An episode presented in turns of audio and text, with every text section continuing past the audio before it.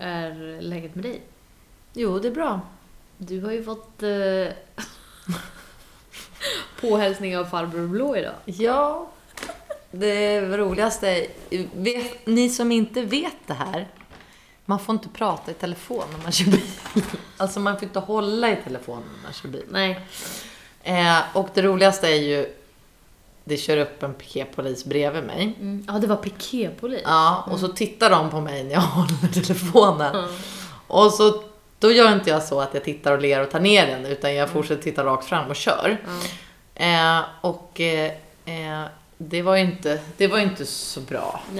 Ehm, och då, det är först liksom när jag ser dem som jag kommer på att just det, så här får man ju inte göra. Nej. Jag brukar alltid ha airpods Mm. och så brukar jag alltid ha eh, bluetooth. Men jag Ja. har ju ingen bil som alla vet eftersom att jag, den fortfarande är på verkstaden. Så Mm. jag hade eh, mammas bil Mm. och eh, då är inte min iPhone inkopplad där. Nej.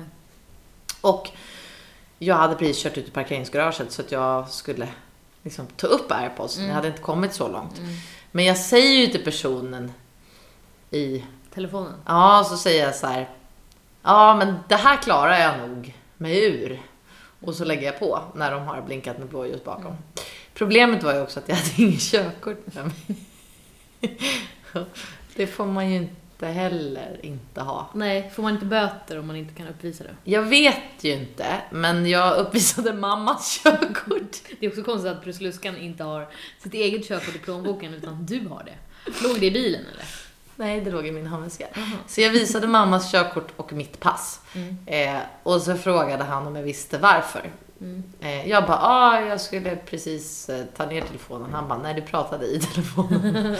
ja, nej men det var dumt. Ja, Don't talk and drive. nej. Och det är ju en ganska ny regel. Ja, Alltså, eller nu kanske den har några år på nacken, men den är ju liksom, den är ju påkommen de senaste fem åren i alla fall. ja och man känner ju inte så här, oj nu gör jag någonting väldigt dumt. Alltså Nej. när man kör för fort tänker man ju på det. Ja. Och, och när man liksom gör någonting annat som man inte får göra när man kör bil tänker Mm. man ju på det. Men det här känns fortfarande inte. Alltså, och det, är ju bra för nu har jag ju lärt mig någonting. Du som aldrig brukar kunna prata dig ur Mm. allting. Nej men jag fick bara böter för att jag höll i telefon i alla fall. Inte för att jag eh, inte hade något körkort med mig. Nej, det var ju bra.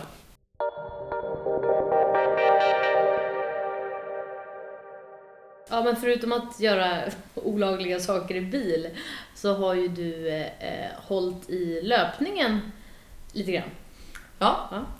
Eh, nej men det är superkul. Jag tycker det är jättebra att springa. Ja. Eh, jag springer ju varje morgon jag kan men Mm. jag liksom gör det inte till en, en slavisk procedur längre. Nej. Utan nu springer jag liksom som en rutin Mm. men är det andra saker så Går det Ja, före? ja precis. Imorgon ska jag åka med hästar till veterinären klockan sju och då kommer jag kanske inte gå upp fem för att springa runt Nej. på gårdsplan. Liksom. Nej. Och så kanske jag springer när jag kommer hem om jag hinner. Men Mm. annars så hoppar man en dag som är så. Men Mm. annars springer jag, försöker springa varje dag. Mm. Eh, och sen var det någon morgon som jag bara insåg att jag hade tvätt överallt och smutsig tvätt och rörigt överallt. Mm. Och då eh, kände jag så här, nej men idag kan jag inte springa för jag behöver prioritera andra saker. Mm. Och det tycker jag är sunt att man ändå kan känna så. Men Mm. alla andra morgnar eh, springer jag. Mm. Nu är det så att jag vill jättegärna springa med hundarna och jag tycker om att springa på grusvägen och då måste jag springa när det har blivit lite ljusare.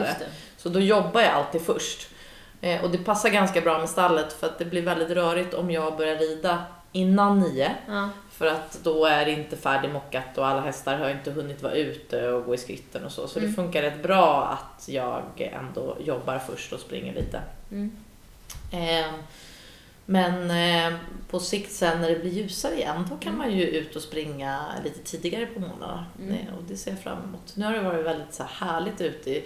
Alla klagar ju på den här leran men just ur löpningsperspektiv så är det Mm. rätt eh, bra väder att springa i just nu. Alltså att det är lite fuktigt? Eller Ja, liksom... nej, men jag tycker liksom, alltså, det är mycket dofter och det är Mm. väldigt vackert på morgonen så här, Mm. liksom. Och när det blir minusgrader blir det lite mäckigt med halka och Mm.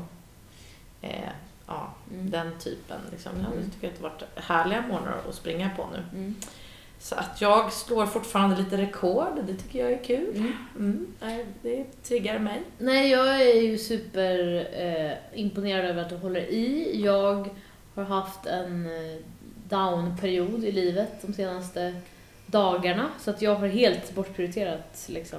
Men har du sprungit någonting sen vi gjorde klart Runstreet? Nej. För att eh, eh, det gick två dagar och jag skulle återhämta min kropp. Och Ja. sen så blev jag en, en, en ledsen person och då försvinner ju allting Mm. som är så viktigt. Typ som att så här, Ja. laga ordentlig mat eller typ Mm. träna eller så. Utan då, då gör man ju bara allting för att så här, inte överleva. Det är väl att ta i såklart. För att det är ju inget synd om mig mer än att jag är ledsen. Eh, Men sådana liksom, det, det är lätt att man bortprioriterar det. Eh, Men jag, jag inser också hur, hur det tar emot på ett helt annat sätt nu när man inte har det som en rutin. För nu har det gått snart två veckor för mig Mm. sedan jag sprang sist. Och det kommer ju vara lite jobbigt för mig att springa första gången. Men jag känner också att om man... Alltså så här, det är mycket lättare att hoppa över när man inte har en brown streak att göra. Ja. Jag funderar ju på att tvinga hela min familj att vara med på det här. För att, det är, eh, för att jag tycker att det är så sjukt bra och Mm. för att jag skulle vilja att, att de också eh, får uppleva det. Mm. Alltså, eh, och jag har ju varit på kompisar också på ett kanske jobbigt sätt. Alltså typ Mm. så här, kom igen nu gör vi det här. Men det, just när man gör någonting tillsammans så blir det ju så mycket lättare att ta sig igenom det. Och som bara när vi kunde ringa varandra, bara inte sprungit idag men kom Nej. igen ikväll, det blir lättare och Mm. så. Men jag har ju också, jag, du har ju gått igenom någonting helt eh, fruktansvärt jobbigt men jag har också mått dåligt eh, senaste tiden Mm. och eh, för mig så är det ju så att löpningen är nästan bäst då. Mm. Ehm, och det har vi pratat om innan, att jag Ja. tycker att, att ångest försvinner liksom, Mm. när jag springer. Men Mm. jag känner mig... eh, Alltså det är nog en av de bästa terapiformerna. Hästarna är ju säkert ännu bättre egentligen, alltså vi det- som älskar hästar. Jag skulle säga att hästarna vinner, men jag håller med om att löpning eller träning kommer ju på god andra plats. Mm, men jag tar ju hästarna så mycket för givet, Ja. för att det har ju varit en, en stor del av, eller det har ju varit den största delen av mitt liv hela tiden. Mm. Och de har alltid en naturlig plats i min vardag. Jag behöver Mm. aldrig välja dem, utan de finns alltid där. Eh, Medan löpningen, det blir på något sätt min, Mm. min frizon. Mm. Eh, och jag tycker att det, det känns väldigt bra. Jag har ju ett, liksom, ganska mycket humör, väldigt känslomässig och mycket humör. Liksom. Och det, är, alltså, det är så bra att springa. Ja, det rensar ju liksom allt. Ja. Men jag, jag håller helt med dig. Jag, jag är bara så att typ när man gråter kan man inte springa. Det är enda undantaget för att inte... Men man slutar ju gråta. Ja, fast det är jobbigt att andas. Nej, men, eh, men jag ser fram emot att nog starta en runstreak eh, snart igen då. Mm. Men om jag inte gör det så får jag ju ta, komma igång på eget bevåg för att man mår verkligen så mycket bättre. Mm. Eh, och jag saknar att springa. Mm. Eh, så det är väl min... Ja, jag, jag vill tillbaks till där vi var för några veckor sedan. Ja.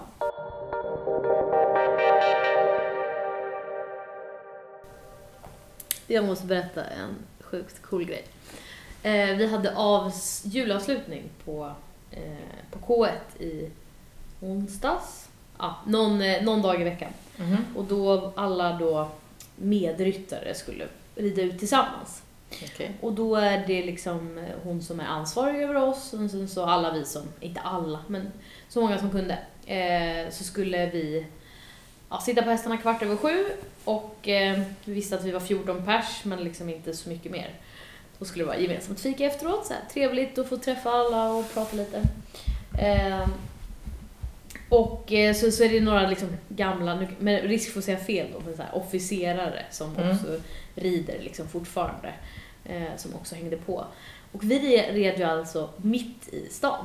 Mm. Så vi red ja, men först typ ut mot Gärdet och sen så liksom genom hela typ Diplomatstan och sen ner på Strandvägen och sen upp vid Hovstallarna och sen så här, du vet, och på flera ställen då när man går i så här stora grupper då, då tar man ju sig fram som ett fordon. Ja. Alltså det finns ju väldigt mycket ridvägar i och kring stan som man inte kanske tänker på. Men men, Ibland är man på vägen också. men ibland så hamnar man på vägen Mm. och så säger de att så här, ja rider ni ut två och två kanske ni inte ska gå här, men nu när vi är så här pass många och liksom så, Då får bilarna anpassa då får bilarna anpassa sig. Ja. Så att det, alla bilar liksom saktar in och alla människor som man går förbi vid den tiden på morgonen alla på väg till jobbet är ju bara liksom fram med mobilen och filmar och fotar och säger vad fina ni är och, och ler lite extra. Ehm, och det är ju väldigt kul att, eh, eller man känner sig så himla, alltså så här, typ, jag känner mig sällan liksom cool när jag sitter på en häst.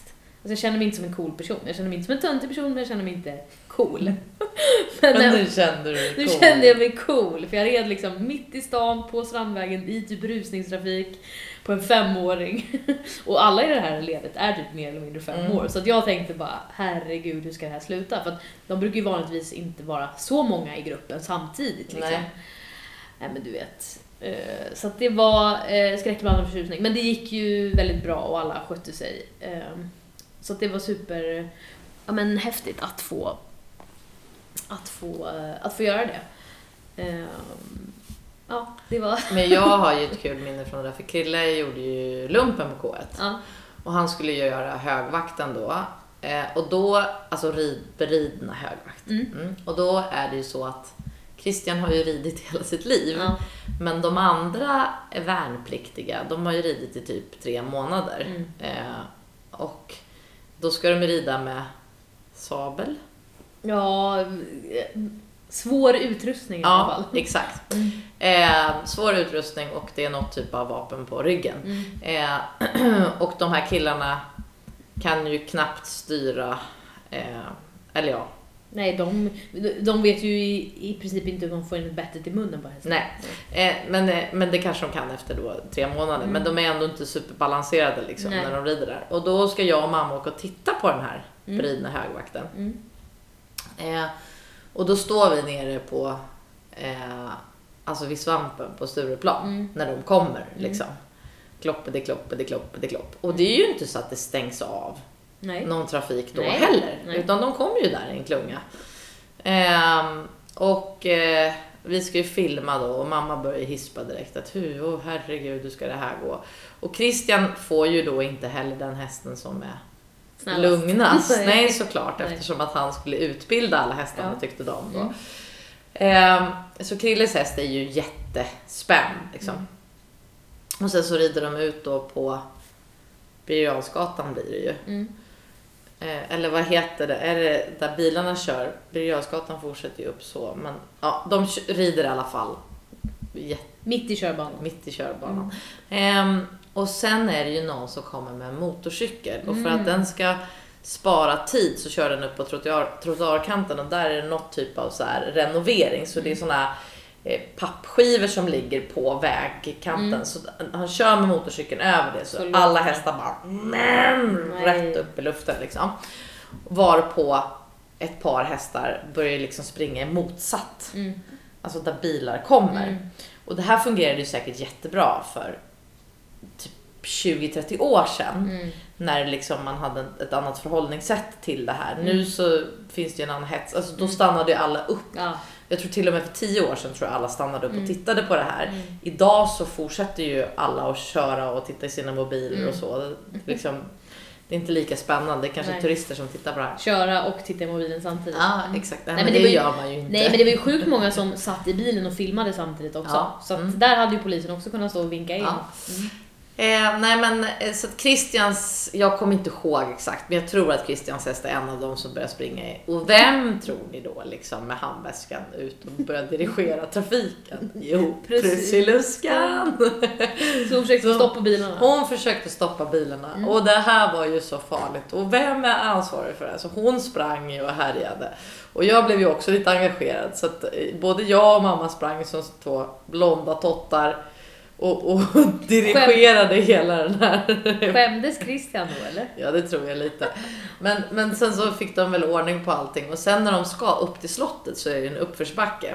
Mm. Men då visste nog inte alla eh, killar att man skulle stå i fältsits när man ska i uppförsbacke. Och de har ganska tung Ja. utrustning på sig så de hängde ju liksom i bakvikt. Så då stod mamma och skrek så här på alla. Ställ er i stigbyglarna! Men det var ingen som förstod det. Men jag tror att alla i, i den här högvakten, Mm. eh, de vet numera vem... eh, Prussiluskan. eh, Ja, Prussiluskan och även jag tror jag, för jag hade ju inte heller någon liten roll när jag sprang med i hela det där. Ja, nej, Det var det, kul. det är ju... Eh, eh, alltså, det är klart att det är en spännande situation när man är med hästarna mitt i trafiken. Eh, men, men just de här hästarna ska ju klara av det. Det är det som är liksom deras typ uppgift nästan. Jo, men samtidigt som vi alla vet att alla hästar är flyktdjur. Ja, Ja. absolut. Nej, men och, och våra då, alltså vi får ju se vilka av de här femåringarna som kommer passa bra sen Mm. i det, liksom, den verksamheten. För att Mm. det är inte så att alla går direkt vidare till gåsen, utan vissa får göra andra saker eller skickas till någon annan. Eh, eller skickas, men alltså man, de, man, man testar dem ett tag innan man ser om de är lämpliga. Ja. Och det blir ju svårare och svårare för dem att hitta hästar som, som funkar i den verksamheten eftersom att hästarna bara blir ädlare och ädlare i, i vad säger man, i utvecklingen. Nej men alltså finare stammar och, och mer Hetare temperament. Ja. Ja, menar. Mm. Eh, Så att eh, det återstår att se. Min häst är världens snällaste men han ska i alla fall få vara kvar i, i vår har jag fått reda på. Så jag får rida kvar, kvar på Gerhard, eller Jerry som han kallas. Eh, Och jag var väldigt glad att jag satt på honom i, i onsdags eller var vred. Ja. För att jag satt eh, tryggt Skönt. på min kladrub. Vad hette de? Allt kladrub. Coolt.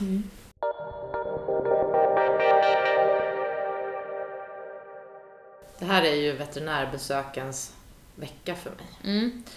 Eh, jag vet inte om jag berättade det i lördags, men jag tror inte det. Jag, vi tror ju att Ossi har fått lite problem med sina urinrör igen. Mm. Han har haft det förut va? Ja, precis. Han, han hade ju problem i, i tidigt i våras för att han kissade blod och hade svårt att böja sig ner och så. Och jag har sett flera eh, ja, eh, likheter med när han mådde dåligt sist. Han är inte lika dålig som då, men han är väldigt spänd och öm i ryggen och Mm. stressad mer. Eh, och sen har han, ja men vi, det finns flera tecken som tyder på att han kanske har lite problem igen. Så att jag har bokat en tid imorgon eh, uppe på Ultuna där de ska undersöka hans urinrör och ta urinprov. Och sen eh, har min lilla Benicio som är två år gammal, eh, han är ju kastrerad men det har blivit komplikationer med kastrationen. Så han har blivit, först kastrerades han ståendes men sen har han blivit sövd och kastrerad och sen har det blivit komplikationer ändå. Så han har stått på medicin, ja, det här har hållit på jättelänge. Sen Stackarn. typ ja, 10 november eller någonting så vi är uppe i mer än en månad nu. Eh, så att han eh, ska också på återbesök imorgon. Så jag har till, i alla fall lyckats få samma tid för de båda imorgon. Mm. Eh, och idag så har eh, Dora varit eh, på undersökning för magsår. Mhm. För hon har ju varit hos William Mm. på inridning. Mm. Eh, och han tyckte ju att hon var väldigt alltså, onormalt stressad. Och hon har ju också haft problem med väldigt mycket mask. Mm. Vi eh, köper ju via maskkontroll.se och testar hästarna Mm. för träckprov. Och eh, hon hade jättemycket mask och i kombination med eh, det här stressande beteendet väldigt smal så kollade min och Williams fysioterapeut på, på henne och hon sa att hon misstänkte magsår för att hon var så spänd i buken. Mm. William tyckte det hängde ihop väldigt bra. Ehm, och eh, hon har varit där idag och hon hade blödande magsår. Mhm. Mm. Och jag har bild eh, på det som vi skulle kunna lägga upp Mm. på Barbacka-podden. Eh, det ser jätteläskigt ut och det förklarar ju jättemycket. Eh, stackars Dora. Ja, Eh, och då får de någonting som heter Gastrogard. Och Just det är det. som Pepsid för eh, hästar. Vi har ju pratat lite om det här med koppar men eftersom att det är ett nytt, nytt fall så Mm. Ja. tänkte jag att vi kan repetera lite. Mm. Plus att faktiskt det är flera som har kommenterat på min blogg och frågat jättemycket om Mm. det här. och eh, alltså man vet ju inte varför hästar får magsår, Nej. men det är stressrelaterat. Mm. Och sen så kan man hitta eh, vissa foder som hästarna fun- fungerar bättre på. Mm. Och sen kan man hitta vissa rutiner som kan lugna det här Mm. när man väl har fått bukt med problemet. Men hon hade förmodligen det när hon kom. Ja, troligtvis Ja. eh, hade hon det. Eh, Eftersom att det är ganska djupa sår. Hon har Ja. inte varit hos oss så länge. Nej. Och nu måste vi först och främst, alltså man får ju försöka lugna henne så mycket som möjligt i, en, i miljön. Mm. Men vi måste också eh, medicinera henne så att Mm. det läker. Eh, och då får vi se nu om hon med medicin, man kan ju inte heller veta om, om det är hennes stressade beteende som ger henne ett magsår eller om det är eh, magsåret som ger henne ett stressat beteende. Mm. Men vi måste ju försöka hjälpa henne med båda. Ja. Så nu ska hon gå på medicin först Mm. och sen så ska hon eh, så ska, får man försöka landa i alla rutiner och se till Mm. att de börjar gå upp i vikt och så. Mm. Jag tänker ju spontant så här. Hon kanske behöver en ponny. Ja. Alltså att hon ska få en liten ponny Ja. som hon kan gå med i hagen och så. ja. Frågan är ju bara då, Vem? nej men jag tänker hur blir hon när man separerar henne Ja. från sin I ponny? boxen menar du? Nej, hon kan ju stå bredvid ponnyn Mm. och gå i hagen med ponnyn. Mm. Men när, hon, när ponnyn ska gå och göra någonting annat. Mhm. Eller att hon blir... Så att det där måste jag fundera lite på. Ja. Kan du inte fråga William? Han har säkert något bra svar. Ja, kanske. Mm. Eh, men vi ska ju börja med att fodra henne först Mm. i sitt stall. Precis som Kopper får först mat i sitt stall. Mm. Eh, Kopper får ju li, vä, väldigt mycket oftare, eh, vad ska man säga, Kopper får ju slow feed nät som kan ju äta oftare för Mm. det tar längre tid. Och det är väl eh, bra att Dora också, att man kanske till och med slänger in lite mat. Det stod så här att hon ska få mat fyra till sex gånger om dagen. Och då Mm. kanske Dora kan få någon gång till om dagen nu Ja. mat i den här. Men hon står väl på halm? Ja, men Mm. i instruktionerna nu från eh, djursjukhuset stod det att de skulle stå på spån först. Och Mhm. jag har, nu har jag ju varit i Stockholm sedan hon kom hem så jag Mm. vet inte exakt. Men jag får läsa på om det där också. Mm. För annars tänker jag att de kan ju pilla med halm. Ja, det Dygnet tänker jag runt. också är bra. Men jag vet inte varför de vill att de ska stå på spån just nu. Mm.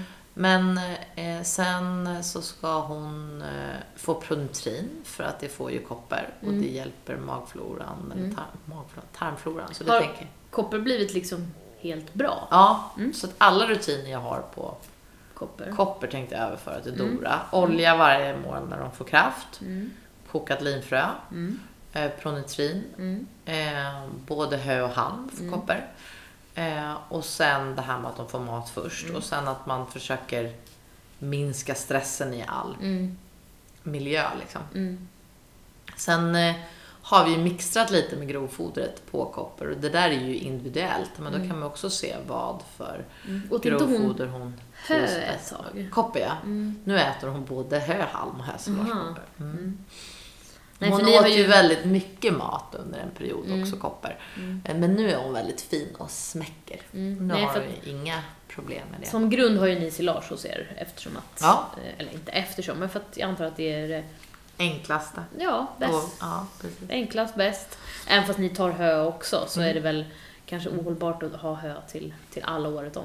Jag tror bättre- att vi tycker att det är lättare att få ett bra hösolage än ett bra hö. Ja. Och att vi gillar att det är lite vätska i. Ja, liksom. fuktigt. Ja. Mm. Så att, eh, det är väl anledningen till att vi tar mest hösolage. Mm. Men eh, nu får vi pröva oss fram här med Dora. Jag är ju helt säker på att det kommer bli bra. Mm. Alltså jag ser liksom... Och jag sa lite kaxigt till veterinären idag. Mm. Sa jag så här att ja men min bästa häst har haft magsår Mm. och eh, det är helt bra nu. Så att vi, vi borde ju kunna anpassa våra Ja. rutiner efter den här hästen också. Mm.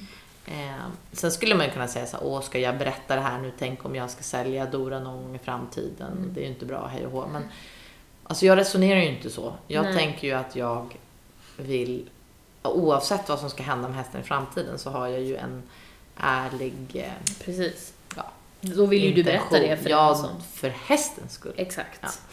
Så att först ska man ju få ordning på det här och sen så ska vi fortsätta med hennes utbildning. Mm. Men planen är ju, var väl ändå inte att sälja nu egentligen? Nej, vi tycker ju hon är jättefin. Ja. Men det här är ju ett väldigt intressant ämne och Ja. alla som har varit eh, delaktiga i den här typen av resor med någon annan häst får ju gärna komma med tips och Mm. synpunkter och åsikter. För Mm. det är ju inte så vanligt, eller det är nog vanligare än man tror, men det är Mm. inte så vanligt att det konstateras och att Nej. man får ordning på det och så vidare. Så att här eh, tar vi gärna all hjälp vi kan få. Mm. Mm. Ja, nej, det, vi får verkligen hoppas att hon blir bättre. Eh, som, jag, som jag upplever Koppy så är inte hon en liksom stressad individ. Eh, och förhoppningsvis så är det ju då, eh, har stressen kommit från att hon har ont för Dora. Mm. Men henne känner vi ju inte lika bra så det är svårt att säga. Men, Nej. men nu får man ju bara göra allt för att, som du säger, att lindra besvären på alla sätt och vis. Sen vet man ju inte hur mycket det har påverkats av att i ung ålder liksom göra den här långa resan och byta miljö och allting. Hon Mm. kom ju från uppfödaren liksom. Så allt det där måste man ju också väga in och Mm. hantera. Det är ju en risk när man köper hästar som man inte Mm. har fött upp själv. Ja. Man vet ju inte deras bagage. Nej. Liksom. Men samtidigt så, jag menar, det här är ju ditt jobb och, och du vill hitta bra hästar och sälja eller utbilda. Så det, då får man ju leta lite överallt. Och, Ja, och sen tror jag ju att det är precis som med människor. Det finns ju ingen människa som är perfekt. Liksom, utan man måste ju jobba, man måste göra den bästa situationen för varje individ. Mm. Liksom. Och det, vi ska ju skapa de bästa möjligheterna för Dora nu. ja verkligen. Hon ska ju gå i Falsterbo om två år. Eller, Och- ja, eller i sommar kanske. Ah, kanske lite tajt. Och som vi ju har pratat om så är hästar individer. Så att om det här är Doras vad ska man säga, individuella anpassning just nu så, Ja. Så är det ju så man måste tänka med hästar. Man Mm. må, all, de måste få den, den behandling de behöver. Men jag kan ju känna att jag igen blir imponerad av att ingen annan har tänkt tanken när Dora har varit hos oss att hon Nej. har magsår och sen Mm. är det ändå det som kommer ut i resultatet av att hon har varit hos William. Mm. Ja, han är en hästkännare. Mm.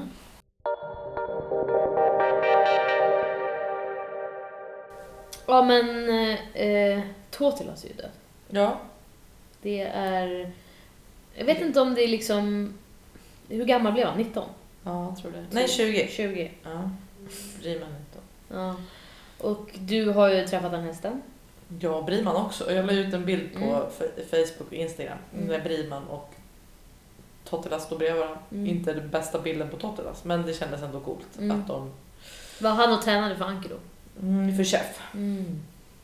Så Briman och Tottilas har ju stått bredvid varandra på Mm. stallgången Mm. många gånger. Mm. Nej, men det är ju en... Jag tror att, att så många blir berörda Mm. är för att häst, Tottilas har haft en så stor påverkan på dressyr. Ja.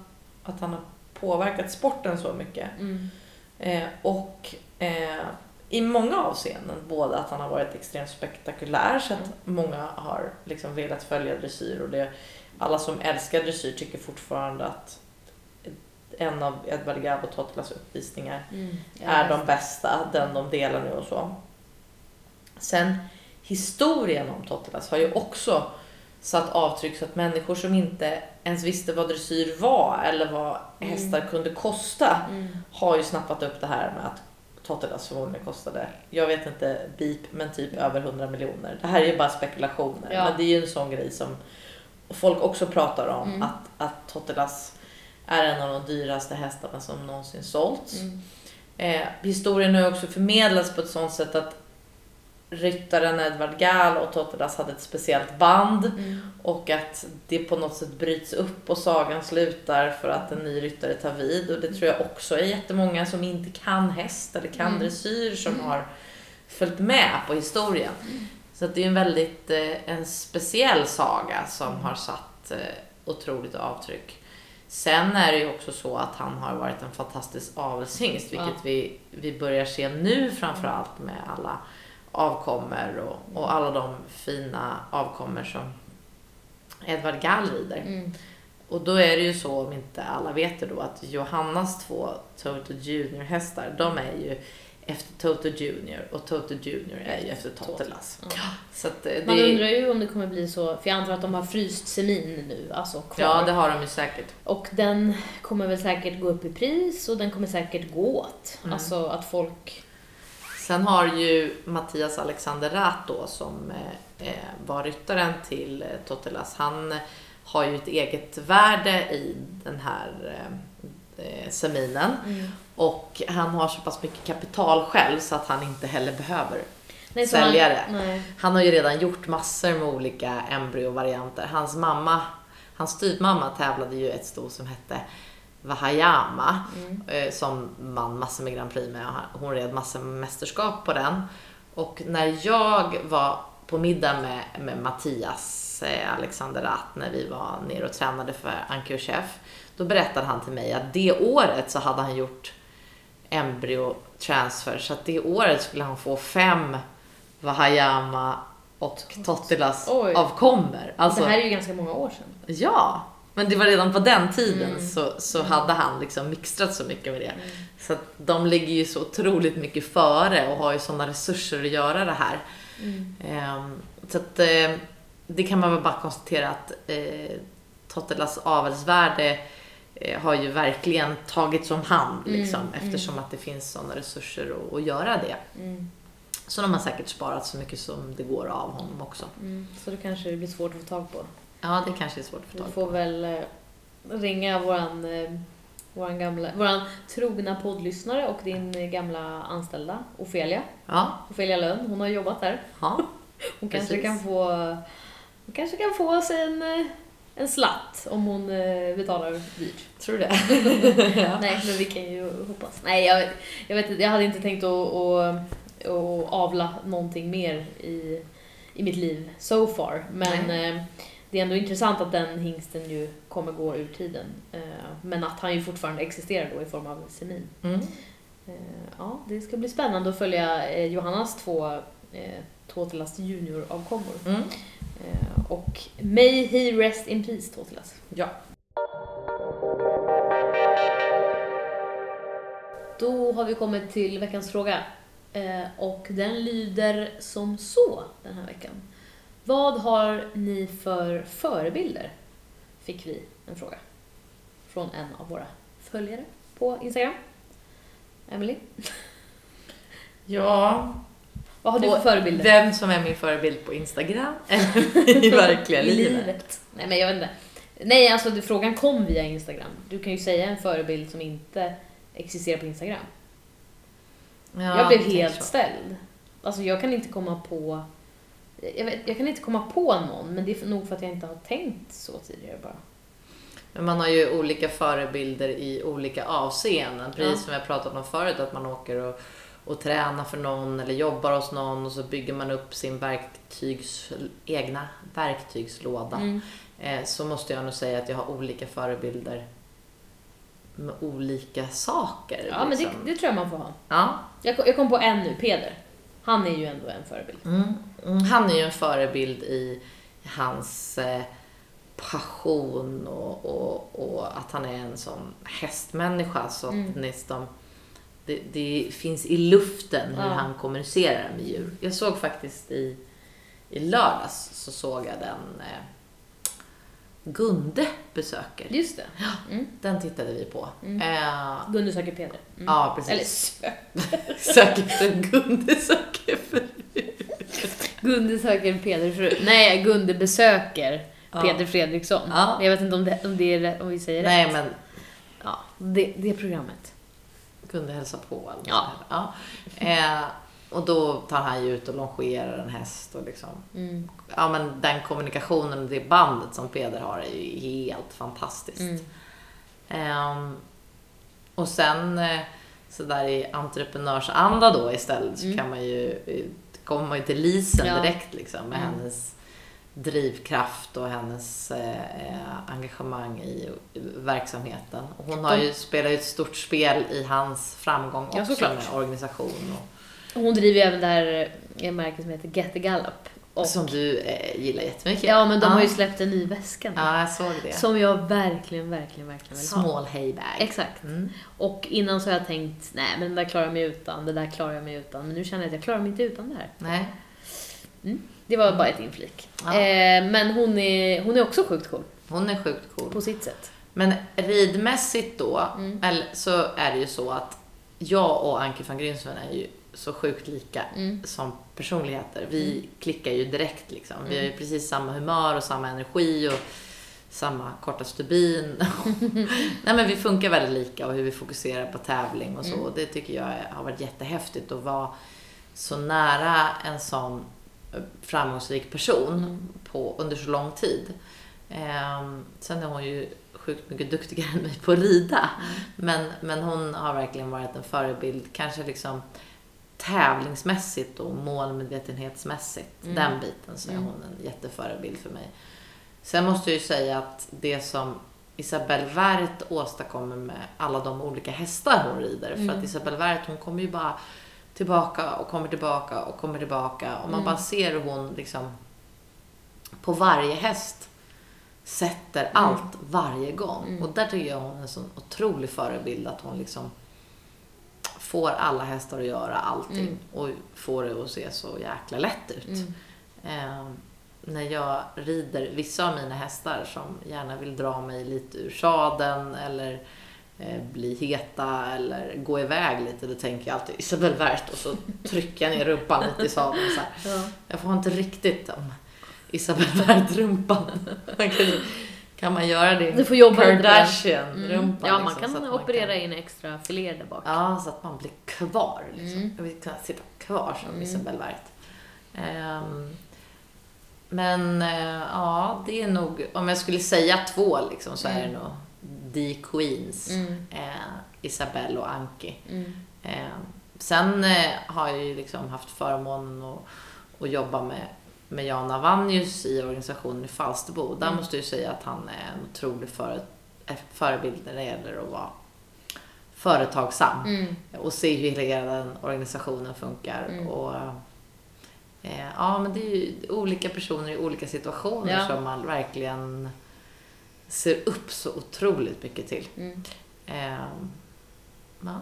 Du var ju min förebild när jag var liten. Det tror jag dock att jag har sagt. Ja. Ja, men det var ju för att du var kanske, eh, alltså det var ju så långt jag kunde sträcka mig. Du var ju liksom den bästa ryttaren som jag då visste om. Ja. Och sen så fick jag ju umgås med dig och då höll jag ju kvar i det väldigt länge ändå. Mm. Eh, det, jag skulle inte säga att någon annan ryttare har tagit den platsen. Alltså så här, för att jag ser fortfarande upp till dig som ryttare och som ja, men, person också. Eh, person. Vissa val mer än andra. Ja, absolut. Nej men alltså hur du får allting att rulla. Så att det, inte, har- det är inte så att det har försvunnit, men, men jag skriver inte uppsatser om det längre som jag gjorde när jag gick i trean i grundskolan. Eh, men, men eh, jag ser också väldigt mycket upp till, till William som, som rider min häst och dina hästar och Mm. många hästar. Hur, hur duktig han är med, med djuren Mm. på ett nästan liksom peder, pedervis. Mm. Ehm, det, ja, men jag är också inne på att jag tycker att de här, alltså Isabelle Werth som, jag vet inte hur gammal hon är, men hur häftigt det är att hon håller i Ja. fortfarande. Ehm, tycker jag är så häftigt. Men eh, måste ju också säga att Malin Baryard ju har varit en stor, Mm. stor liksom poster girl hemma på mitt eh, eh, på mina väggar när jag var liten. Mm. Och jag tycker fortfarande att det är häftigt att hon håller sig kvar i landslaget, har gjort det så länge. Eh, Ja, det är coolt. Jag får ju ofta frågan varför jag håller på. Eh, Det är många som tycker att jag gör lite för mycket saker. Varför ska du podda? Varför ska du blogga? Instagram? Vill du inte bara bli bra på att rida? Och jag vill ju vara jättebra på att rida. Men jag tycker ju också att det är jätte... Alltså en av de viktigaste sakerna i livet som jag håller på med, det är ju att vara en förebild. Mm. Att det är ju nästan, för mig är det nästan lika viktigt som att vara bra på att rida, eller det Mm. hänger ihop. Mm. Och det är ju, jag kanske måste bli bättre på att förklara det Mm. ibland när jag får frågan varför jag både poddar och bloggar och gör så mycket saker. Liksom. För att för mig hänger det ihop i hela eh, anledningen till att jag vi, vill bli duktig på att rida. Det är för att jag vill vara en bra förebild för, för ungdomar. Eller för många. Liksom. Mm. Alltså jag tänker på att jag är tävlingsledare i Falsterbo Mm. och att jag har det här jobbet Mm. här där vi sitter i Stockholm nu. Mm. Och det, det hänger ihop med hela den profilen som jag vill vara. Vad vill jag göra i livet? Jo, men jag vill vara en förebild. Mm. Jag vill vara en sån som ser upp till att man jobbar hårt Mm. och att man eh, är, är, är en framgångsrik tjej Mm. som, som lyckas stå på flera Mm. stolar Mm. och ha eh, liksom en fallskärm. Mm. Eh, och, och jag vill vara, jag vill inte vara en anonym tävlingsryttare utan jag har vant mig vid den rollen att vara en förebild och Mm. det vill jag fortsätta vara och Mm. därför måste jag nog hålla många av de här bollarna rullande. Sen kanske man måste göra vissa saker i mindre utsträckning för att man ska kunna fortsätta ha sin karriär. Men Mm. det är en av de grejerna jag landat i. Att jag, jag tycker att det är så roligt och så viktigt. Det är en av de sakerna jag, jag brinner lika mycket för det som jag gör att, eh, att träna med hästarna. Det är Mm. att vara en förebild. För det tycker jag är en väldigt eh, viktig sak. Och det ger mig så otroligt mycket att kunna vara med och påverka och även se att, eh, eh, att det är många som vill hålla på med det här. Eller Mm. väljer saker för att de har haft mig som förebild. Mm. Ja, men jag tänker också att en stor del av er verksamhet är att det kommer så mycket folk till er hela tiden. Mm. Eh, och jag vet att alla de unga tjejerna som kommer eh, varje sommar eller varje liksom, lov gör det delvis för att du är där. Ja. Alltså för att de tycker att det är kul att, att få se dig träna hästarna, att få lära sig av dig, att, Mm. att ha någon som de kan se upp till som är, som är äldre men som också har ett barnasinne Ja. och som gör, eh, gör det på ett, vad ska man säga, ett bra sätt, liksom, ett sunt sätt. Eh, Så Det är ett otroligt ansvar och det kan jag kanske eh, inte ha varit lika bra på tidigare i livet att förstå. Jag tyckte att det var häftigt att vara en förebild, Mm. kanske mer än att jag har förstått ansvaret. Och det är ju någonting man börjar landa i när man har blivit lite äldre, Mm. att man verkligen förstår vilket otroligt ansvar det är. Men ännu mer när jag känner vilket ansvar det är, eh, så vill jag vara det. För att eh, jag vill, jag, ibland kan jag ju tycka att folk har fel förebilder. Mm, För att- ja, ja. Jag kan påverkas av att, att det finns många andra som tar plats. Mm. Som, som inte har, eh, liksom, kanske visar en, en helt ärlig sida av sig själv Mm. eller förklarar baksidan med det vi håller på med och så vidare. Och därför känner jag ännu större ansvar att vara en förebild som, som visar alla Mm. sidor. Och det är ju en av anledningarna till att vi har börjat med podden Mm. och att jag har bloggen. Sen är det ju svårt att, att gå från personlig till offentlig Mm. hela tiden. En jättesvår balansgång. Men, men eh, att man ändå kan göra det så mycket som möjligt så att Mm. man ser alla sidor. ja, det var lite om våra förebilder. Förebilder. Det är intressant och det är Före bra. och efterbilder. Före och efterbilder. Och det är bra att förebilder finns och vi får fortsätta att vara förebilder. Ja, vi behöver ju lite morot för att fortsätta. Vi har ju poddat eh, ett år nu Ja. och det är ju sjukt roligt. Mm. Vi är så glada för alla lyssnare vi har. Men det är jättesvårt att prioritera. Jag har ännu svårare att prioritera än vad du har. Mm. Och just nu så tar vi det här ur egen ficka. Mm. Och det är också svårt Mm. att få ihop det. Vi skulle vilja ha bättre utrustning. Vi Mm. vill ha möjlighet att resa till fler gäster och så Mm. vidare. Eh, så vi har ju fått våran första sponsor, Mm. eh, vår första samarbetspartner. Mm. Eh, och det är eh, Nova. Mm. Eh, Nova har jag jobbat med i, i många år. Mm. Eh, de har haft samarbete och gjort eh, alla profilkläder till Agria tidigare. Mm. Och det är också de som gör tröjorna som vi har på ridläger som det står Brolatens konferens och dressyrcentrum på. Mm. Eh, och jag har liksom, jag kan hitta egna uppdrag med dem om jag vill ha lite dekaler till en lastbil eller den biten. Emily på, på Nova hjälper mig med det mesta. Mm. Och nu har ju de eh, bestämt sig för att eh, sponsra Mm. eh, podden, eh, vilket vi är jätteglada för. Ja, superkul. Ja. Och vi har ju fått jackor som är Vi har supersnygga. fått jackor Mm. som vi ska kunna ha eh, och eh, vi kommer också att eh, ha en tävling Mm. med Nova där vi kommer eh, att tävla ut benlinder Mm. med Barbackapodden och ett fleecetäcke Mm. med Barbackapodden.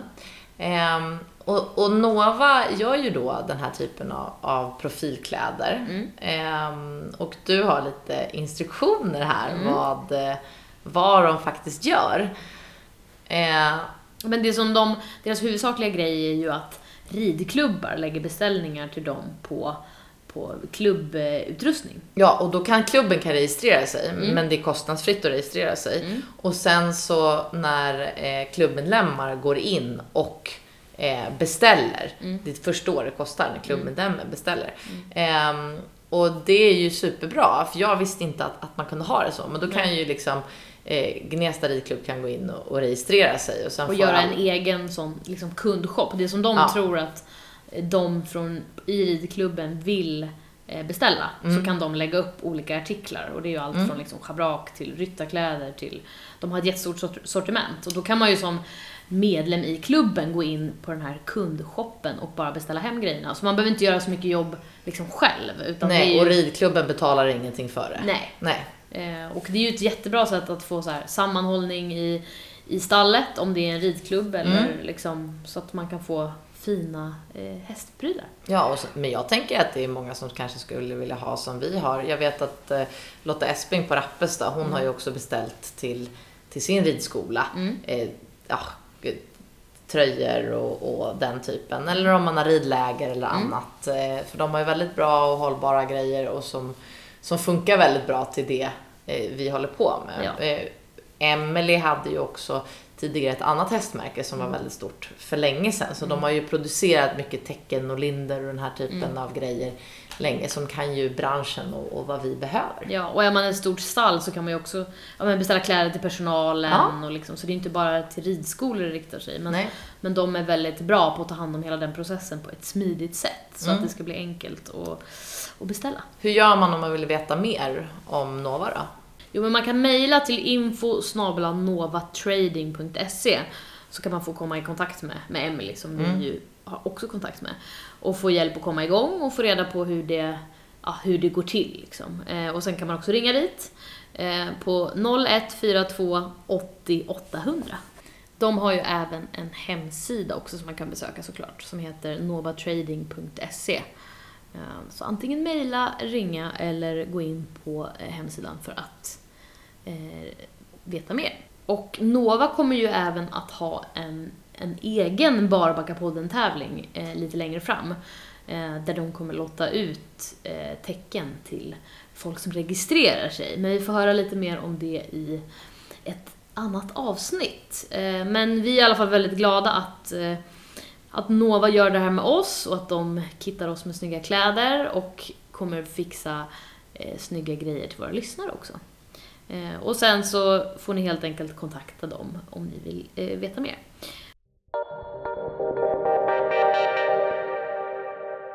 Det var väl kanske allt för den här veckan, Emelie.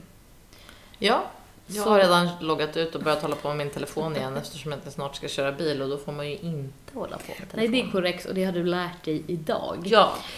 Alltså jag måste bara säga en sak till. Ja. Jag vet att jag måste göra massa, eller att jag gör massa liknelser med Carolina Gynning hela tiden. Men i ett poddavsnitt som lyssnade på henne, Mm.